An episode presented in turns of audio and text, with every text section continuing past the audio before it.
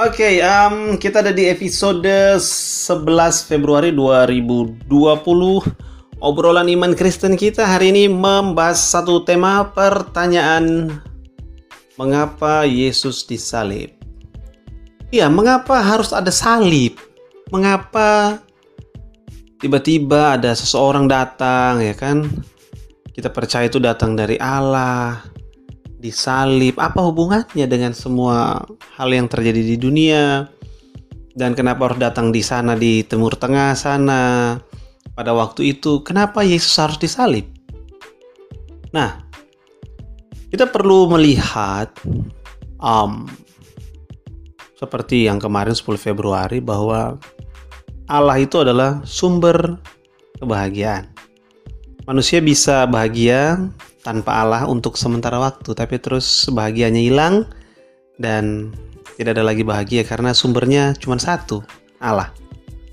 Nah, permasalahannya dengan sumbernya cuma satu itu adalah ketika sumbernya tidak ada atau hilang atau pergi, maka kita tidak tidak tidak bisa lagi bahagia.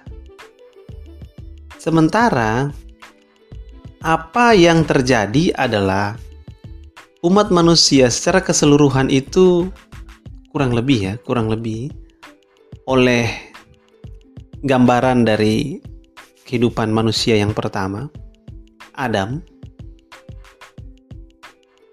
kita keberatan kalau Allah itu hadir dalam kehidupan kita.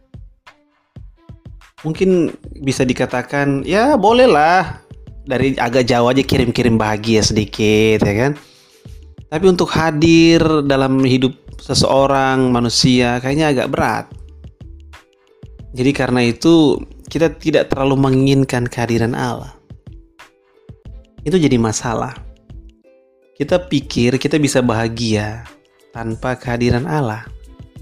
Itu yang Adam melakukan ya bahasa di Alkitab bukan begitu sih Dibilang di sana Adam itu berdosa karena memakan buah pengetahuan yang baik dan yang jahat. Nah, buah pengetahuan yang baik dan yang jahat itu kan pengetahuan.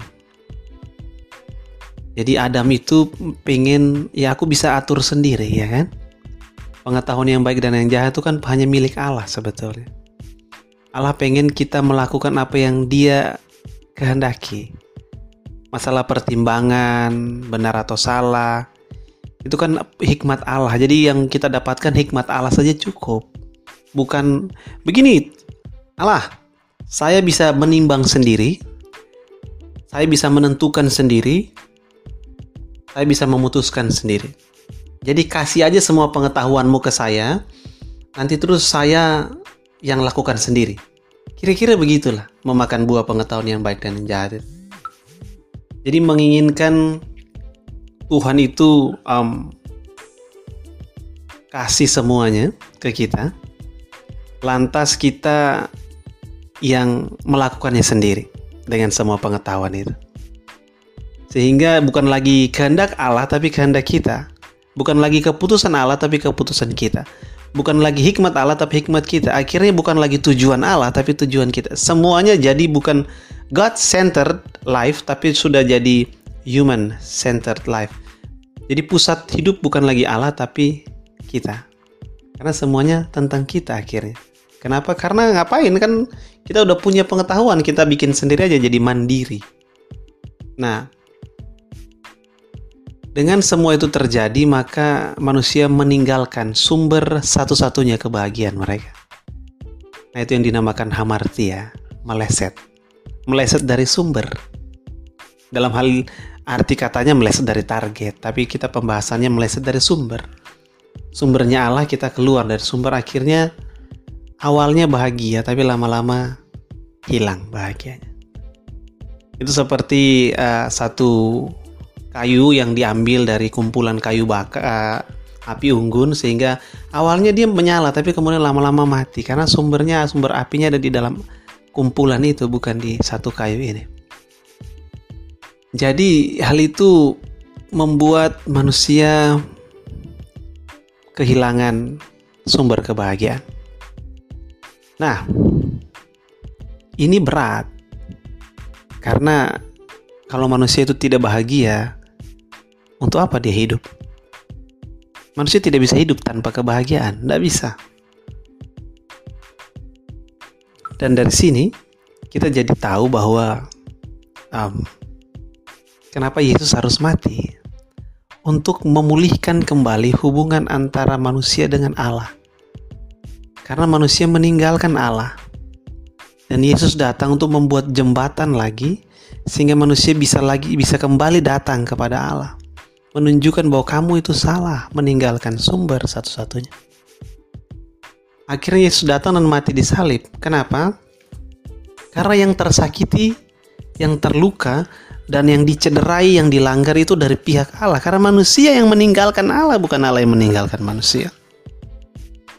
Dari sini maka Yesus perlu mati, berkorban. Kenapa? Karena sifat Allah adalah adil. Dia perlu menghukum kesalahan.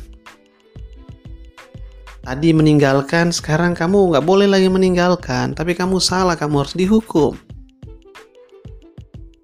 Hal yang baik dari kematian Yesus adalah manusia tidak perlu dihukum karena kesalahannya dia. Karena hukuman Allah itu berat, manusia tidak dapat menanggungnya. Karena hukuman Allah itu setimpal dengan kebahagiaan yang ditinggalkan.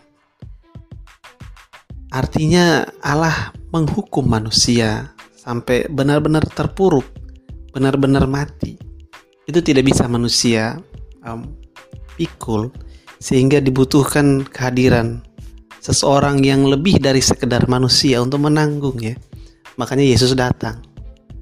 Dan di dalam penanggungan itu, pemikulan uh, hukuman itulah manusia dia terbebas dari keadilan Allah. Artinya keadilan Allah sudah ditegakkan, Allah sudah puas dengan um, um, keadilan yang ditegakkan maka hubungan bisa baik lagi kembali. Tadinya kan segala sesuatu kan ada konsekuensinya. Manusia meninggalkan sumber kehidupan satu-satunya, kebahagiaan satu-satunya, dan itu konsekuensinya adalah hukuman. Tetapi karena Allah dalam hikmatnya dia mengerti bahwa manusia tidak mungkin menanggung konsekuensinya, dan kemudian nanti dapat kembali pulih untuk bahagia, nggak mungkin karena manusia terlalu ringkih dan lemah. Sehingga dia mengirimkan anaknya yang tunggal untuk mati bagi manusia. Dan di atas salib itulah keadilan Allah ditegakkan.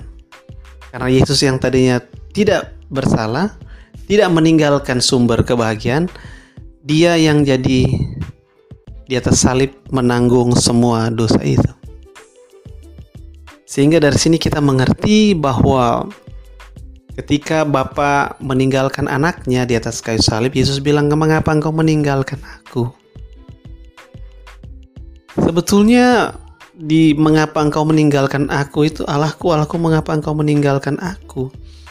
Itu bukan karena Bapak meninggalkan Yesus Kristus. Karena Bapak tidak pernah meninggalkan Yesus Kristus. Di situ yang terjadi adalah Yesus menanggung dosa-dosa manusia. Yesus menang, Yesus um, menanggung konsekuensinya.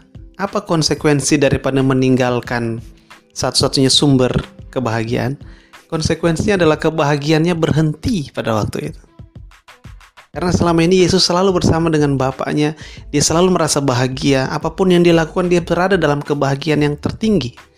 Tapi ketika konsekuensi dari dosa manusia ditanggung, maka Yesus merasakan kesendirian, kehilangan sumber.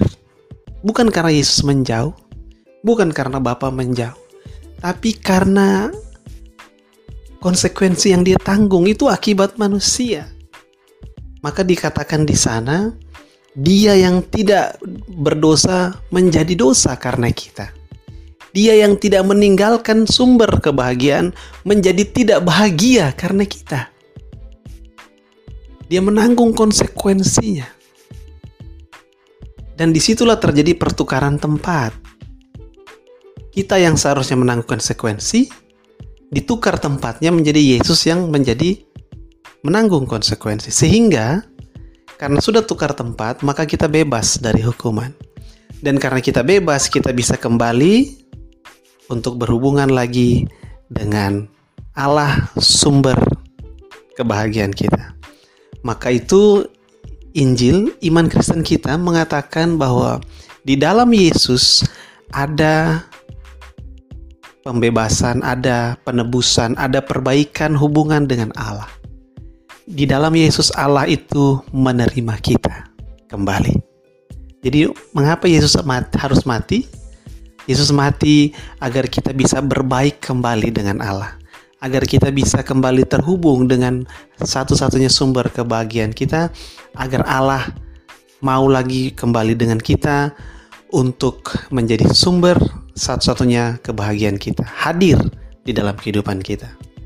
Jadi iman Kristen kita mengundang kita semuanya untuk datang pada Allah dan menikmati lagi kehadirannya karena Yesus sudah mati untuk kita. Selamat hari Selasa, Tuhan memberkati, damai sejahtera dan sukacita menyertai Anda.